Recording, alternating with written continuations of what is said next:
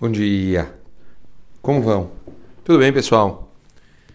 A gente está estudando o livro Pelei Oetz, Conselhos Extraordinários do Rav Eliezer Papo. A letra que estamos hoje é a letra Het.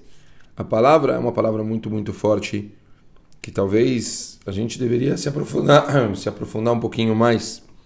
A palavra se chama Hemdah, do Tahmod. A gente não pode cobiçar. Cobiça. Vamos ver o que fala primeiro o Rav Papo. A cobiça é um sério pecado. Nossos comentaristas explicam que apesar da proibição de cobiçar ser o décimo mandamento, ela é mais abrangente, pois pode levar um indivíduo a transgredir todos os mandamentos da Torá. São, é aquele tipo de, de proibição que você fazendo uma, você está fazendo muitas, porque uma segue a outra. Tentar aponderar-se de algo que pertence ao próximo é uma transgressão do mandamento, não cobiçarás. É proibido até mesmo cogitar apropriar-se de algo de outra pessoa, de um bem alheio.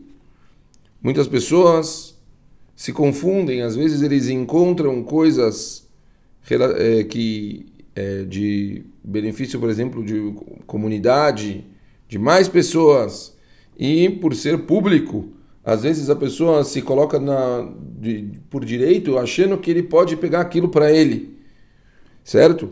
Então, é, não, não, não tem uma proibição, a gente não pode nem pensar em pegar uma coisa dela, não tem que ficar tentando se é, apropriar de alguma coisa que ela não é sua, certo? Continua o papo, lembre-se, tudo que é material é efêmero e não há por que desejar algo que pertence aos outros. Induzir alguém a te dar algo contra a sua própria vontade é o mesmo do que roubar. Do mesmo modo, não tente comprar algo que o dono não queira vender. Naturalmente, a gente não pode forçar pessoas a quererem vender ou dar alguma coisa que elas não queiram, alguma coisa que não seja sua. Tudo isso que foi falado até aqui, o, acho que todo mundo conhece, todo mundo sabe, não é novidade. Não fica procurando o que não é seu, não fica olhando para o que não é seu, não, não tem sentido nenhum a pessoa ela ficar desejando coisas que não cabe para ela. Kadosh Baruch Hu dá para a pessoa exatamente o que é dela. Então, faça as suas tefilot, se conecte com a Kadosh Baruch Hu, peça as coisas. Você pode, você é o filho, você pode pedir para o seu pai tudo o que você quiser e Boreolam vai mandar para você o que você merece. E assim, se tiver as suas possibilidades, você vai ter. Não precisa ficar procurando o que não é seu. Agora, olhem como termina o Rav Papo. Por outro lado, é permitido e até mesmo considerar uma mitzvah cobiçar sabedoria, compreensão, boas qualidades morais e metas espirituais. Hazak Meod. O Rav Papo fala algo muito, muito forte aqui para todo mundo.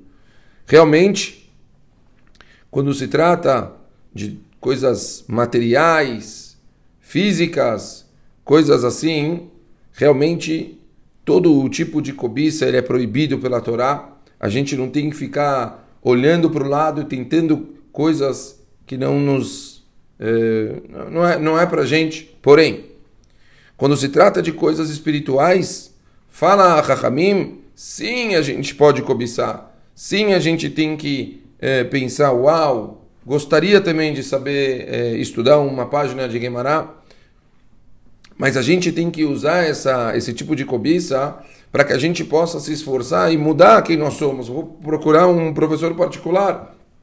Quero aprender, eu quero conseguir, eu quero saber entender as coisas. É, o Talmud, estudar o Talmud é uma coisa que abre a cabeça de uma forma impressionante. A pessoa adquire um nível de sabedoria inimaginável. Bom, eu quero ter essa sabedoria, eu quero saber das coisas, eu quero, quero me acostumar a ver as coisas de uma forma analítica, conseguir ver tudo por todos os prismas possíveis. Quero aprender. Me incomoda que eu não sei. Eu tô, tô com inveja, tô vendo uma pessoa que ele tem uma coisa que eu poderia ter também. Então corra atrás, vá atrás, procure pessoas, pegue pessoas para te ensinar. Você vê muitas vezes pessoas eh, tendo eh, iniciativas de, de fazer o bem de forma que você também ia ficar com vontade de fazer, de ter essa iniciativa. Mesma coisa, o mesmo princípio. As coisas têm que ser da mesma forma. Pensem sempre que para coisas espirituais, para coisas que você pode melhorar quem você é, nesse caso é permitido. É permitido você olhar para o lado e falar: quero isso, gostaria de ser assim. Putz, olha que pessoa boa, olha, todas as vezes ele vai fazer bondade com os outros. Eu gostaria de, de ser assim. Mas lembrem que não fique só na vontade. A partir do momento que você tem essa vontade, que você olha para o lado e você pensa que você gostaria de ter midotovot, bom, com eh, características positivas, pegue e trabalhe para você conseguir ter elas.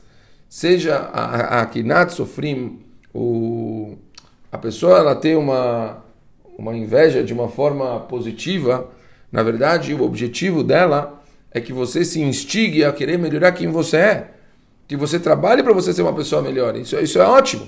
Nesse caso, é permitido. A gente tem que olhar para o lado, tem que querer ser melhor, tem que é, usar bons exemplos para a gente subir o nosso sarrafo de nível espiritual a, e, e, querer é, pular mais alto. A gente tem que conseguir, tem que se esforçar. Esse talvez seria o grande objetivo. Então, para terminar, nunca a gente tem que ficar olhando para o lado para coisas é, materiais, físicas, nunca tem que ficar querendo algo que não é seu, forçando a barra para ter algo que não é seu.